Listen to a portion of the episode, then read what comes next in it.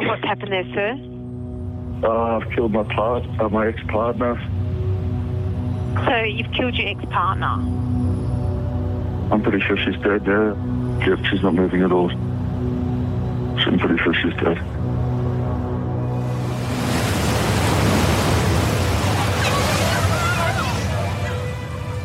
There are people around us whose lives are not what they seem. Walk among us, but carry an invisible burden. They are victims of domestic abuse, well over 3 million adults and children in this country. I've been writing about the crisis of domestic abuse in Australia for the past six years now, and there's no question that it's a crisis. A mother of three was killed in an axe attack just a week after. Shane Robertson decided Katie Haley wasn't allowed to leave him, so he bashed her to death with an iron bar. Believed Hannah Clarke's estranged husband doused her and their young children in petrol and then set fire to the car they were in. Too often, a case of family violence is only exposed when a victim is killed. My sister's ex-boyfriend Tommy is around with an axe. The vast majority of people will never report to police. You're just too scared to ask questions. Whatever he do, you don't ask questions. And most abusers won't be held accountable. She left a man, she paid for it with her life. The visions of what I imagined he did to her, they stopped me from sleeping. It's one of the most important stories going on in this country right now, and one of the most urgent problems for us to solve. And it is solvable but not until we understand what it looks like. I'm going to take you to the people on the front lines of this crisis the victims, the people who help them, and the people who abuse them. Victims of domestic abuse are mostly just like you and me. They fall in love and they hope for the best. All I was trying to do was shut her up, you know? The story is always the same. He wanted to know her whereabouts at all times. And I just snapped, said to her, see what you made me do.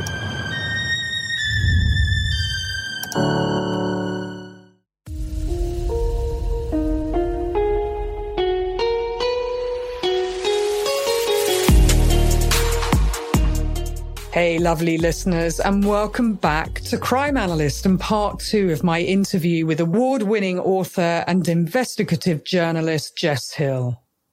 So what you just heard was the trailer for Jess's docu-series, See What You Made Me Do. And we talk about it more in this episode. So let's jump straight back in. Now, where we left off in part one, Jess was explaining exactly what women's police stations are and how they work in Argentina. And I think where people have misunderstood women's police um, here in Australia and the work of Kerry Carrington, because she's the researcher um, who's done the most work on women's police stations, is they think it's just like, oh, you just take the men out of the police force. And I can see why they might go, well, what difference is that going to make? Because plenty of situations in which female cops have made really bad calls, you know, or been victim blamers, all that stuff. The point is, is you don't just take the men out. You actually re- reform the idea of police entirely. And in Argentina, I think it's really important to note that these women's police stations don't report to the Ministry of Police. They actually report to an entirely different minister and their mandate is all about protection and prevention. It's not about necessarily punitive responses, although that is obviously part part of what they can, how they can respond. So they operate in coordination with the domestic violence sector, like in, in the, um, in each little hub or police station, there are police, there are domestic violence caseworkers, there are financial counselors, um, legal aid, there are people to look after victim survivors' kids. You know, it is a place of care. It's not a place to bring perpetrators. They don't have cells it's so the whole point is, is this is only a place to receive people who are in trauma and it's set up that way. So inside, you know, they've got paintings on the walls. It's brightly colored. There's, you know, it's, it's that they fit them out like lounge rooms for people to relax in. And while the victim survivor is being interviewed, the kids are cared for.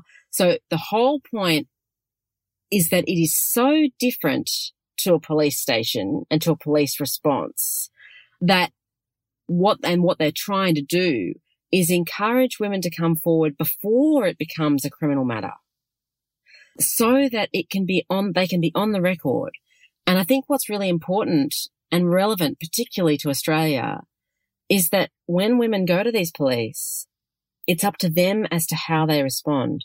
Do they want a punitive response or not? Do they want police just to go around to the house and evict their partner or ex-partner? Do they want them just to go and talk to them? Maybe they want to stay in the relationship, but they just want their partner to know that they've got eyes on them and to, and to give them some incentive to go and do the work that they need to change or to stop their violence. So there's a whole suite of responses in which the police are really on the side of the victim survivor doing whatever is required to get them better protected and better safety. And for me in Australia, like I've been advocating for this pretty hard, but I've been called a carceral feminist for wanting to have some form of policing open to victims of domestic abuse. And I find that really astonishing because it's, I, I just, I don't see how it's responsible to say that you want to abolish something entirely and not have an alternative in place ready to go. Otherwise, what we're looking at is it's, is it either status quo or abolition? Because I think it's really interesting to look at what's happened in Minnesota, where the George Floyd killing occurred, where there's a gigantic community groundswell towards abolishing the police force there and towards totally defunding police. And there's been really concerted efforts basically to get community buy-in to, to totally revolutionize the way they do law in that state. And they found it really hard because the majority of people don't want to see police abolished.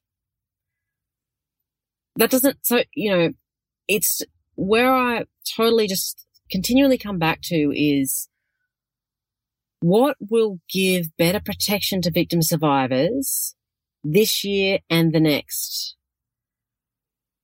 If we're looking at reforming the way we respond, reforming laws, reforming police, you know, reforming our ideas of, of power and law enforcement, that doesn't mean that later down the line, ideas around abolition, ideas around community responses can't be progressed these things can actually all happen in concert, but you can't just rip one system out without another system both ready to go and approved of by the community. Otherwise, it just is theoretical and you're saying it's status quo or bust. And I just refuse the idea that it's status quo or bust. Yeah, I don't think it's black and white like that, that it's all or nothing. And it just can't be there are women and there are very dangerous perpetrators that do need a criminal justice response. And I think many of those saying that they don't, they need to work some of the serial killer cases that I've worked that actually they could have been stopped really early on in their career, their criminal career, when they were abusing their partner. Mm. You know, Jeremy Brudos is a, a case in point. Dharma.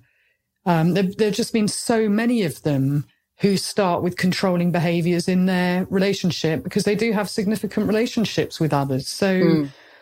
yes, there has to be accountability and how you treat each case. Well, we haven't got the skilled people to sit there and make a decision about how you treat each case. Not at the moment, mm. but without having another, this is the model and this is what it looks like it sounds incredibly irresponsible to just say get rid of one system, mm. but not to have the answer of, well, what works? What do we know works? And we know perpetrator accountability does work for some. Mm.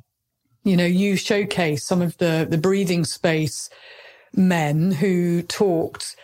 It sounded authentically and honest to me in terms of their own experiences of abusing their significant partner mm. and they genuinely wanted to change. Mm. And that's great if you have funding to run those programs with men who really do want to change mm. and they're invested because it's not easy. But there's a whole plethora of others who do not want to. And what's more, they take great pleasure of being reinforced by others, of cheating the system and harming as many people as they possibly can. Mm. And so we have to understand that it's not just one size fits all. Mm. And I think also, you know, it's really important to say, and I'm just actually working on a audio documentary series called The Trap, which is all about coercive control, but, you know, spends a number of episodes looking at the systems that respond to it. And we've got a two part on police, really questioning, are they fit to respond to domestic abuse? Because I think there is a, an existential crisis here for police because actually over the past decade, with the increase in reporting, domestic abuse has become their core business.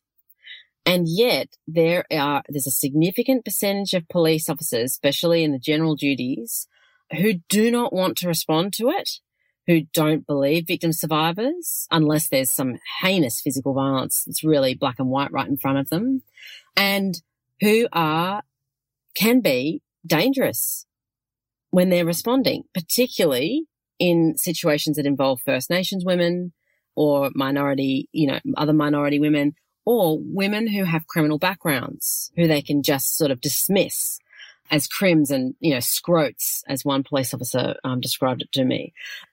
So I think that in amongst, like, there's all these conversations that have to happen concurrently. One is around law reform, and I think that's necessary because we have to be able to map perpetrator patterns and, and behaviors. The second concurrent conversation is about how are those laws enforced? And we're finally having really honest and upfront conversations about police.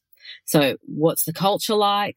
This brotherhood culture of not being able to have the police, have policing questioned, this whole issue of officer involved domestic violence, which is profound and not just officer involved domestic violence where the police are actually perpetrators, but also officer involved sexual assault of other police, officer involved sexual harassment, where there are crimes being committed by police within the police force.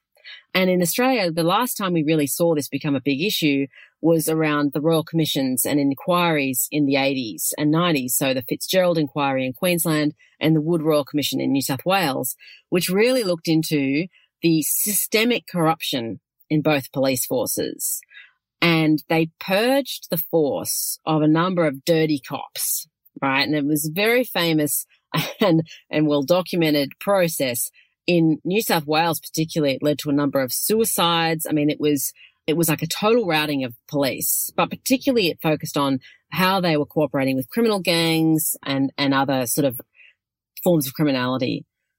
What that didn't focus so much on, in on because there was so much corruption to deal with on the surface was the interpersonal crime and the interpersonal breaches of ethics. And there's a sense amongst police forces in New South Wales and Queensland that if you survived Fitzgerald and you survived Wood, that you're one of the clean ones.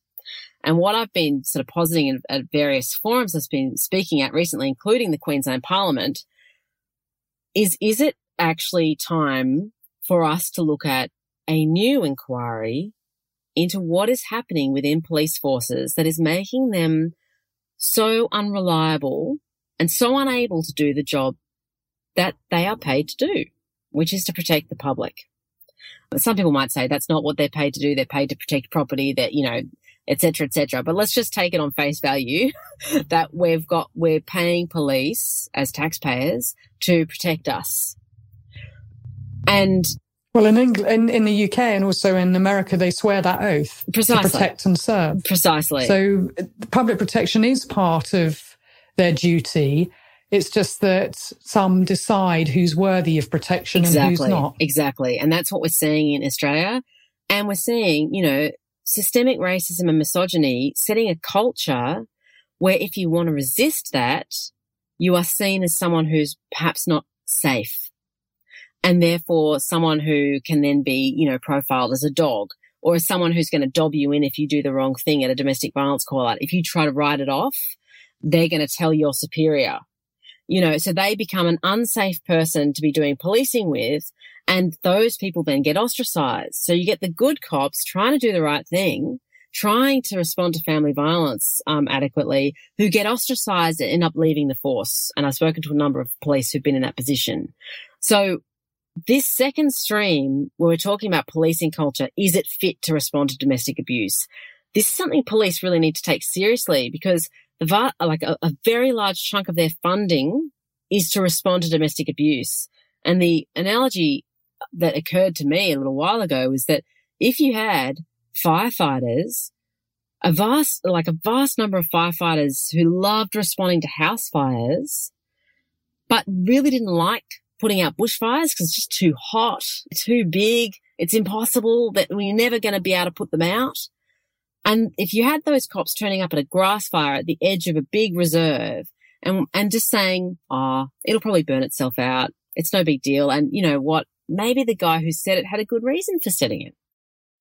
When you need mealtime inspiration, it's worth shopping Kroger, where you'll find over 30,000 mouthwatering choices that excite your inner foodie. And no matter what tasty choice you make, you'll enjoy our everyday low prices, plus extra ways to save, like digital coupons worth over $600 each week. You can also save up to $1 off per gallon at the pump with fuel points. More savings and more inspiring flavors make shopping Kroger worth it every time. Kroger, fresh for everyone. Fuel restrictions apply like those firefighters would not only be evicted from the, the force, but would be probably criminally charged.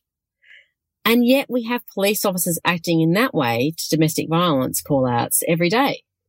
So we need to dramatically increase our expectations that these incremental improvements in policing since the 80s, while that's positive that it's improved, it's not enough. And if they can't actually change the culture to the point where it is a reliable place to report domestic violence, which is now their core business, then there needs to be some more radical thoughts put into how do we reform this? And that's where Kerry Carrington's work around police stations for women. Do you have a specialist force responding to gendered violence? That, and that's all they do. So you don't just get general duties cops turning up at a house going, oh man, this is going to be so much paperwork. I'm just going to write this off as a disturbance and I'm not going to even put it in the file as domestic violence. Therefore, it's not going to show up next time there's a call out. It's not going to show up that there's been any report of domestic violence. If when you see that happening time and time again, and you go to coronial inquests of women who've been murdered, you trace it back, and it's like these are the breadcrumbs that led to that murder. This cop writing it off this cop not taking it seriously, this domestic violence order not being served. So maybe you need police who are passionate about it and that's all they do. That's a real question I think that's live for police forces or police services in Australia. And across the globe. Yeah. I think it's, you know, certainly what I experienced at New Scotland Yard. And you had some who were, you know, people call it passionate, but it's actually just doing your job and doing your job well. That's what, what I always say to my teams. It's just about doing your job well mm. and not judging or blaming, but asking the right questions and having accountability when someone doesn't do their job well, mm. like you would in any sort of environment or business. But the problem is it's the lack of accountability and responsibility taking. And certainly from the culture where I came from at New Scotland Yard, I was right in the mix of turning it from a, it's just a domestic to your next domestic violence call out could be your next murder. Mm. And I saw the cultural shift. I was part of driving that change. But then the problem comes when you as the leaders have driven that change, you move on. Mm. Someone comes in, they dismantle mm-hmm. that empire and they create something new. So you just get this revolving door. And I think that that's where women, particularly, you know, female victims, they pay. They pay the price mm. of that lack of continuity and accountability. And when I was working in the Met, I was the first person to profile domestic violence offenders, as you know. Professor Betsy Stanko had said to me, it's never been done before in the world of looking at police intelligence and tracking these dangerous and violent men. That's why even I was so shocked that one in eight of them who were raping and committing serious violence. I'm not even talking about coercive control, that they were red striped through my database. And they were the men that we started targeting first. And I was horrified by what they were doing. Mm. We unfortunately, initially, when I first started doing, doing, the research, out of 450 of them, the most dangerous, only two of them were convicted. Mm. And the longest sentence was 14 months. So the message they kept receiving was carry on, mm. carry on.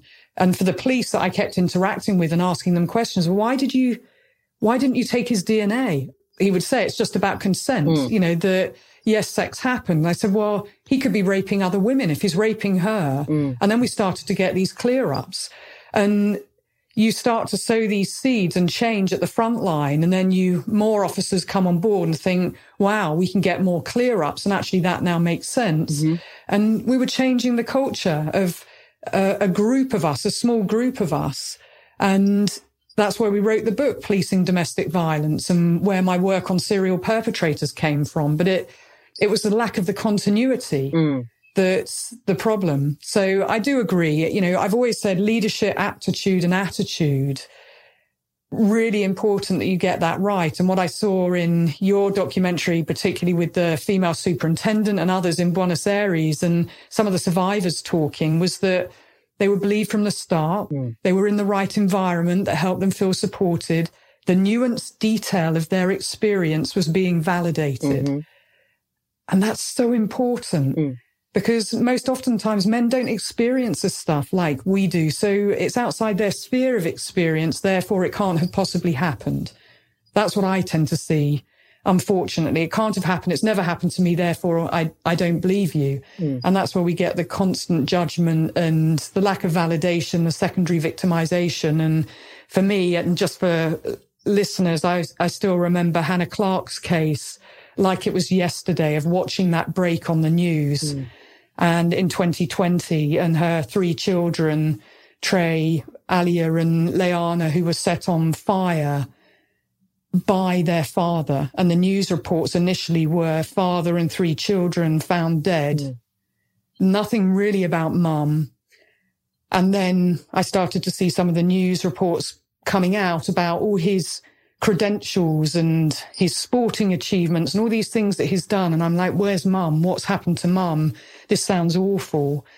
And then I hear a police officer give a 15 minute interview. And I literally, Jess, I mean, I wasn't very well at the time, but I jumped off of the sofa. I could barely speak, but I was squeaking and, and screaming because I was so incensed by what he said on this 15 minute press conference. And you remember it well, probably at the seventh minute where he said, we're keeping an open mind, but we need to understand what drove him to do this or whether he was a domestic violence perpetrator. And wow, to be hearing that in 2020. Yeah. I just, we didn't know the full details of the case, but actually at that time they knew that he was a domestic violence perpetrator. It's the job that I always used to do in the Met as soon as there was some case that hit the news, any history, Laura, any issues for us and you do a desktop review and you realize very quickly whether there are any issues for you. And then you have to think about, well, what went on as well as let the investigators do their job. Mm, mm. But I was just so angry. And as part of your documentary, it was so devastating, but good to hear from Sue and Lloyd, mm. mum and grandmother and grandfather and dad of their perspective. And they talked about all the red flags that were present. On a quiet morning in Brisbane's Camp Hill last February, 31 year old Hannah Clarke and her three children, Aaliyah, 6, Laianah, 4, and Trey, 3, were on the school run when they were doused in petrol and set alight by her estranged husband, Rowan Baxter. The family had just driven out of the driveway when they were ambushed. They came in, Sue told me, and yeah, whole world just collapsed. Despite having burns to most of her body, Miss Clarke calmly and clearly told first responders what happened as evidence before she was rushed to hospital and died that afternoon. Proud not surprised. She yeah, was always surprised. very strong. Yeah. And she would have wanted to make sure he paid. Yeah. Really made sure he paid. The murders shocked the nation and sparked calls for domestic violence reform. There was no excuse There could never be an excuse, no buts. The blame lived and dies with him.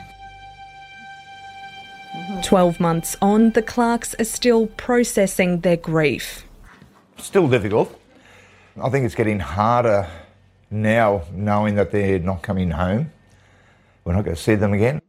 Through their charity, the Small Steps for Hannah Foundation, they've made it their mission to see controlling behaviour, like what their daughter was subjected to for years, made a crime. He knew where Hannah was. He would turn up at places quite unexpectedly. She would notice a handbag had been rifled through and things like that. And then he would also control what the children did. And then he would force sex on Hannah every night. And if she didn't comply, he would sulk for days and not speak to her. That's the worst thing. It's not physical. There's no marks. So it's very hard to pick. Carolyn Robinson runs charity Beyond DV and wants robust laws put in place to protect families. We want laws that have teeth because with coercive control, what we do see happening here with the women we support is that two, three, four years after they've left their abusive relationship, coercive control is still alive and well in their relationships with their ex partners, and that very often involves the children. Coercive control is a pattern of intimidation, isolation, cyber stalking, emotional, mental, and financial abuse that those in the domestic violence sector are all too familiar with. They can also control what you wear. Hannah was never allowed to wear pink or shorts, which was quite difficult when she did CrossFit. The state government says it will make it a crime within this term. The Attorney General, Shannon Fentiman, says initial consultation will start soon. We'll be working with police, our prosecutors, our domestic and family violence services, and legal experts to make sure this works. Training and rolling out a public education campaign will also be part of the changes.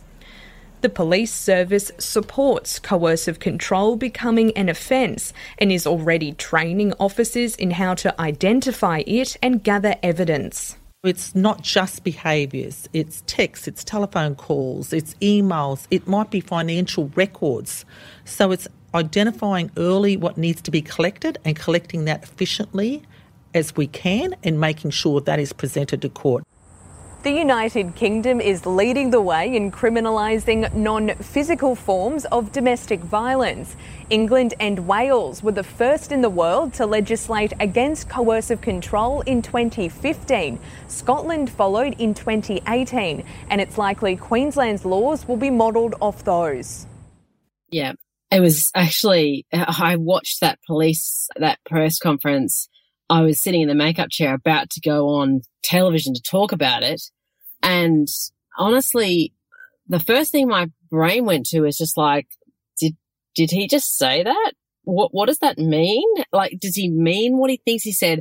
And my, and my thing was like, okay, has this guy today turned up to a smoldering car where four people have been murdered and is just not in his right mind? You know, that was, that's sort of taking the de- benefit of, giving the benefit of the doubt. But I think that it really highlighted that basic default position in policing, which is what did she do to make him do this? Because it wasn't just like what drove him to do this in terms of like, you know, generic factors. It was like, has there been reports of, of abuse from the other side? I mean, like it was, this whole thing of keeping an open mind was very particular about like was was Hannah Clarke the primary victim prior to this homicide? It was just like wow. Because first and foremost, actually it doesn't matter. he killed his three children and his ex-wife. Like whether or not she was being abusive in that situation for him to kill the children like, anyway. So yes, my brain explodes too at, um, at, at hearing that. But I, but yeah, I just didn't know how to interpret at the time. Sue and Lloyd have been so amazing. They are quietly such strong and powerful advocates for coercive control awareness and law reform in Queensland where they live.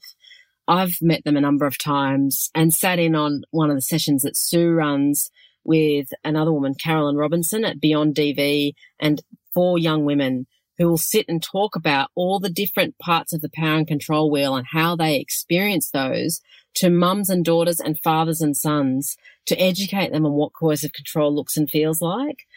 And they, Sue is so determined, as is Lloyd, to get people to understand coercive control and to see it not just as red flags, but to see the torture that that puts that that, that coercive control is. This is not just a red flag for future homicide or future violence, that it is a torturous process in and of itself. So there are some really powerful community members in Australia who are picking up the baton, particularly from Rosie Batty, who really made this a, a, community issue again after it being so subterranean for so many years. They're picking up the baton from Rosie and taking it into this new area of really focusing on coercive control. And we've actually got to a point where, I mean, Queensland Police Service, there are some very big problems with Queensland Police, but we are seeing, at least from senior command, some real enthusiasm to getting trained up and responding to coercive control. And they've even looked at the data in terms of their call outs, 107,000 family violence call outs on the books. Upwards of 80% of them had features of coercive control. I've actually not come across any other police data in the world that's actually quantified that. So what they're saying to police force, police services around Australia is this is the vast majority of the work you're responding to. You're not just responding to one-off incidents. You may think you are. You're not just responding to mutualized violence where it takes two to tango. You may think you are, but you are actually responding to coercive control. And that's what we need to be doing a lot better. And that was the mantra that myself and two police officers had when we trained every frontline parade, first time, right time. And if you see it in its totality and you deal with it effectively, you won't be going back to the same house, exactly. the same people over and over again. And so it's a false economy for police to think that they can turn and burn, go there, mm-hmm. leave, mm-hmm. because they're going to keep going back. And actually it will escalate. Mm. And I think Sue and Lloyd described it so well, actually, that torturous, insidious, that Hannah did everything right. She left. She did everything that she would have been advised to do and more. They put security into the house. And she tried to play by the rules and do everything right. And the problem for me that I have is what happens when you have victims who do everything right, but they're failed by the professionals who are there to protect them because they're not joining up all these behaviors together. Yes. And that's the power of, I think, the documentary, the book. It's why I do so much media work now because we can reach hundreds of thousands, millions and billions of people through a one hour, three hour documentary or a podcast. And I hear from hundreds of people literally every month who email me to say, you've just described me. Mm, mm. Everything you just said. And I wasn't ready to hear it before, but I've been listening to you in my ears because it's so intimate on a podcast. And then they take a decision, but they're taking an informed decision and they're reaching out to the right people or I'm networking them in. And you can really make the biggest difference, even just by a podcast like this, talking about it. But I think Sue and Lloyd just described perfectly that Hannah tried to play by his rules, yeah. did everything that he wanted. He told her he, she couldn't wear pink. She couldn't wear a bikini. All the things off of the beach, all the things that to anybody else would sound outrageous, but she was having to live by those rules. Yeah. And in the end, she says enough is enough and she leaves and she goes to live with mom and dad. But of course, he knows where she is and he wasn't a person who was going to be rejected. No. And she was still worried about him. You know, the night before he killed them, he was saying he was going to kill himself, you know, and she was worried about him and she never thought that he would be a danger to the children. And this, you hear this from, you know, women all the time but she had talked to her mum about drawing up a will because she knew he was going to kill her. and she wanted to make sure he wouldn't have custody of the children. That's so I think that threat of self harm on the behalf of the perpetrator is often what keeps women and, and even kids on the hook.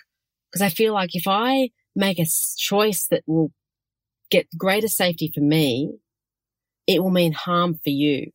And I'm so used to prioritizing you that I don't even prioritize myself anymore.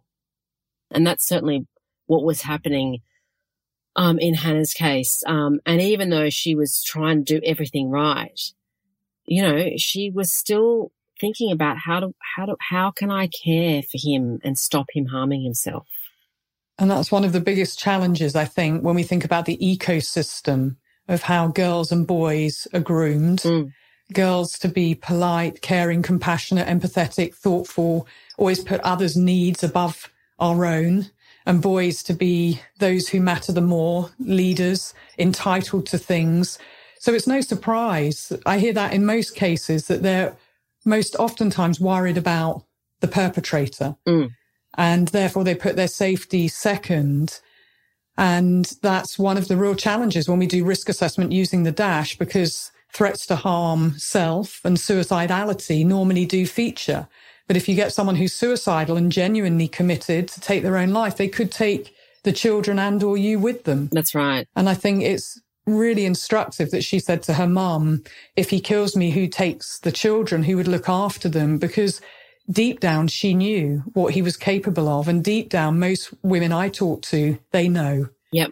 The articulation of it is something different, particularly if you're talking to an authority figure. Yeah the police, a male police officer, somebody who's not necessarily interested in the nuanced detail yeah. or giving you the time or the space. So we go back to we need the, the professionals who are trained to, and that they have empathy, they have rapport, they have the time, they have interest in the nuanced detail.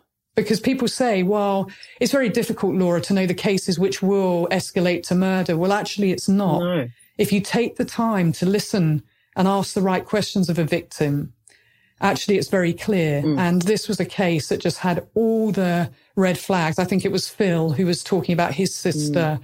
But he said very clearly, and I 100% agree. You know, I hadn't heard that detail before of Sue and Lloyd speak, but just every micro detail, every regulation, every stalking behavior, every transgression, everything that he made her do this was clearly not going to end well. And she was talking to the police. She was trying to do all the right things. But unfortunately, those who she was talking to, and most mums and dads don't know the risk factors, mm. but the professionals should. Absolutely. And that's why I still invest so much time training law enforcement professionals all around the world. And I have had conversations with Queensland police but we've just had case after case. And I, I disagree when people say, well, we can't tell the ones which will. We know coercive control and stalking are the most dangerous behaviors. Mm. When they co-occur and when you've got a threat, we know one in two will carry out that threat.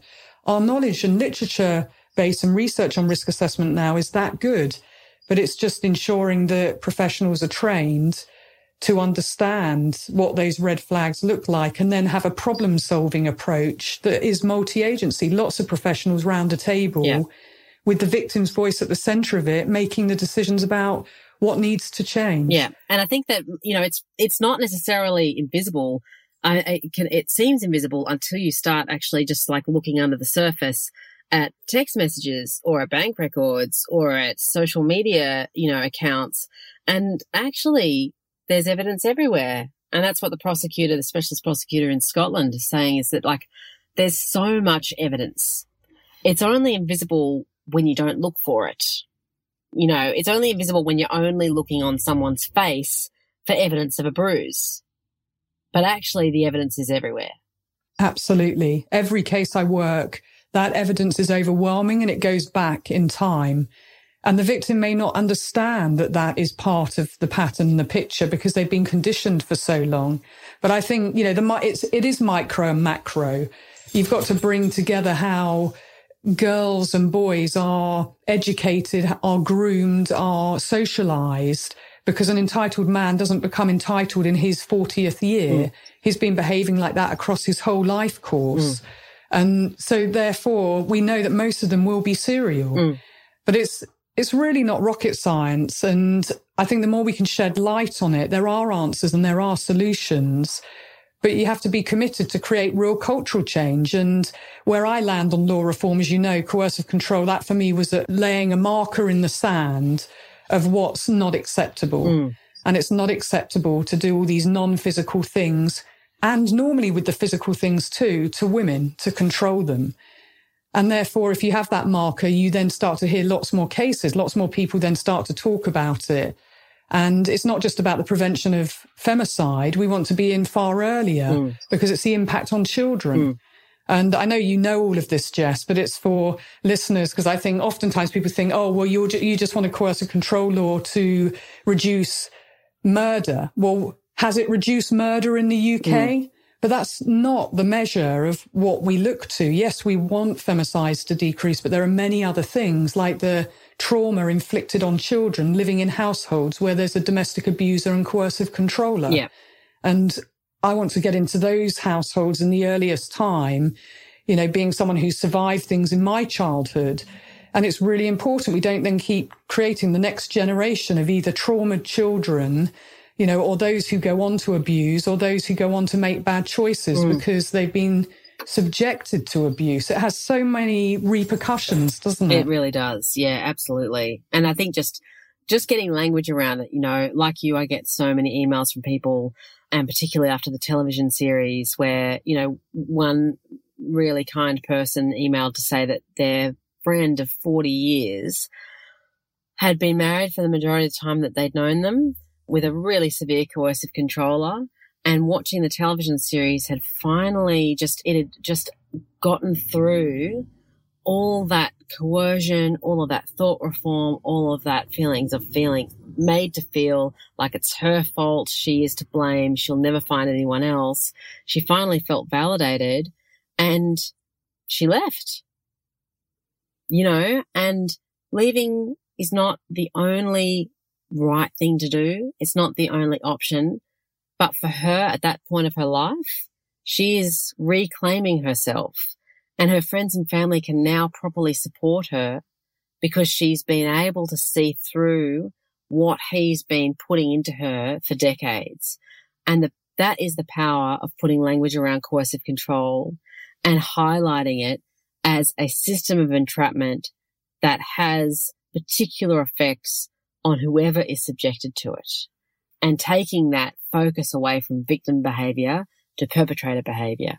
It's so powerful and it just, it gives victim survivors the language to describe what has been indescribable and then to make the choice that is best for them, whatever that choice is. Absolutely. Choices and being informed and having the language. You know, it's, a, it's the same as child sexual victimization or, or stalking, having the language to describe it. And I always remember Debra Newell and her friend reaching out to me and Debra's case was featured in Dirty John and I produced the, the documentary and have interviewed Debra many times. And I've just produced sh- uh, an audible production called The First Wife, which is his first wife, Tonya. For 10 years, she was married to him. But the coercive control levels, I mean, before neither of them would have used that terminology. Mm. But I always remember Debra messaging me on Facebook and saying, you talked about this thing called coercive control. You haven't met me, but you seem to know me so well. Mm-hmm. How do you know me so well? And I just want to thank you for giving me my dignity back and for validating me that it was something because I didn't know what it was, but I knew it was something that wasn't good. But everyone kept blaming me as if I was the one that was the problem. Mm-hmm. And I think we forget about how empowering that can be of giving language and, you know, congratulations on the docu series because I think it will help so many people. There will be those light bulb moments for both sides because we see the perpetrators, we see men who want to change, who are very honest in their humiliated fury, their shame, and these powerful emotions that men don't tend to talk about. Mm. And you can feel their pain. Well, they're the ones who want to do the work. And I hope that it inspires many others to do the work. And for the survivors who are brave enough to speak, you know, some of the cases that you show are absolutely horrific. I, I saw your reaction, Jess, horrified so many times Mm. and I'm really upset. You know, you were visibly very moved Mm. many times, actually. And I think we forget how terrifying and terrorizing these behaviors are for so many. Yeah. And the liberty, freedom, the, the coercive control, talking about it, creating laws gives to women. It gives them an opportunity to hopefully escape safely, to get to freedom, to be able to make their own choices. And that's so powerful. So I just want to thank you for that. I'm conscious of your time because I know I could talk to you for forever and a day. And there's still many things I want to discuss, but perhaps we'll do that on a, on another session because I'm conscious of your time. Yeah. You've got a little one as well. Yeah, for sure. Yeah, yeah. No, she will be um, making noises inside. Well, wonderful. And I really appreciate you speaking to me and sharing your knowledge. And I'll put your book in the show notes. And once you know where the docu-series will be distributed, it's of the same name, isn't it? See It what you made me do. Yeah, that's right. Excellent. Is, is there anything else you wanted to mention, Jess, or reference before we sign out? Um, I don't think so. But I just think that there's there's so many products now coming out, cultural products that are speaking about coercive control where where artists are becoming fascinated with it as a phenomenon and are are turning it inside out and really conveying it in ways that, you know, documentaries and news never will. Really getting inside a relationship and showing what it looks like and how it feels. And I think that's really exciting. I think we're, we're at the precipice of major cultural change and understandings of power, both interpersonally and how that power, those sort of, you know, corrupt power systems get replicated by authorities. And ultimately that can only be a positive. Absolutely. And I think, you know, you referencing, um, there's certainly a lot of books coming out, but docu-series like NXIVM, Seduce NXIVM Mm. by um, my, my friend uh, Cecilia Peck, who produced it. A couple of women produced it. And therefore you see coercive control being deconstructed. It's fabulous. Using animation. It's amazing. Did you see it? Yeah, I, I was glued to it. I just thought, what an incredible way to explain coercive control in this entirely different context. It's really uh, like I think mandatory viewing for anyone who wants to understand it. I agree. And I think the more that we have women making docu-series, movies, you know, who are producing, cinematographers, who are writing, that's why I always say more women in every role, every job, every place where, as Ruth Bader Ginsburg said, every place where decisions are being made, but also creating content because we just see things in a very different way and we articulate things in a very different way. And we are 51% of the population too. So it's probably about time that we are equal, right? I'd say so. Yeah. Just throwing that out there at the end, controversial. but thank you so much, Jess. I'll leave you to uh, jump in and see your little one. Thanks, I just want to say thank you so much for your work, and it's great to to see your face and to chat with you. And we'll talk again very soon. You thank too. you. Thank you. I'm jumping back in here, and I hope you enjoyed all the knowledge and information shared throughout our conversation. Do please check out the show notes, which include the law reform petition, as well as links to Jess's book and work, and also my work on coercive control, and in particular on my law reform work in the UK, America, and Australia. It's so important that women's voices are centered in the narrative and are heard, and that laws are updated and modernized to reflect our lived in experiences. So please do take action, be an advocate, and sign the petition. And post it and retweet it also on social media. That would be great too. So next week, I'm starting a new case. The case of Sophie Toscan du Plantier, who was brutally murdered in West Cork in December 1996. And the case still remains unsolved. Now I've got a number of special guests joining me, starting with Alison Sweeney and Jim Clementi. Sophie and her family deserve justice. So until next week, be curious, ask questions, and always trust your instincts.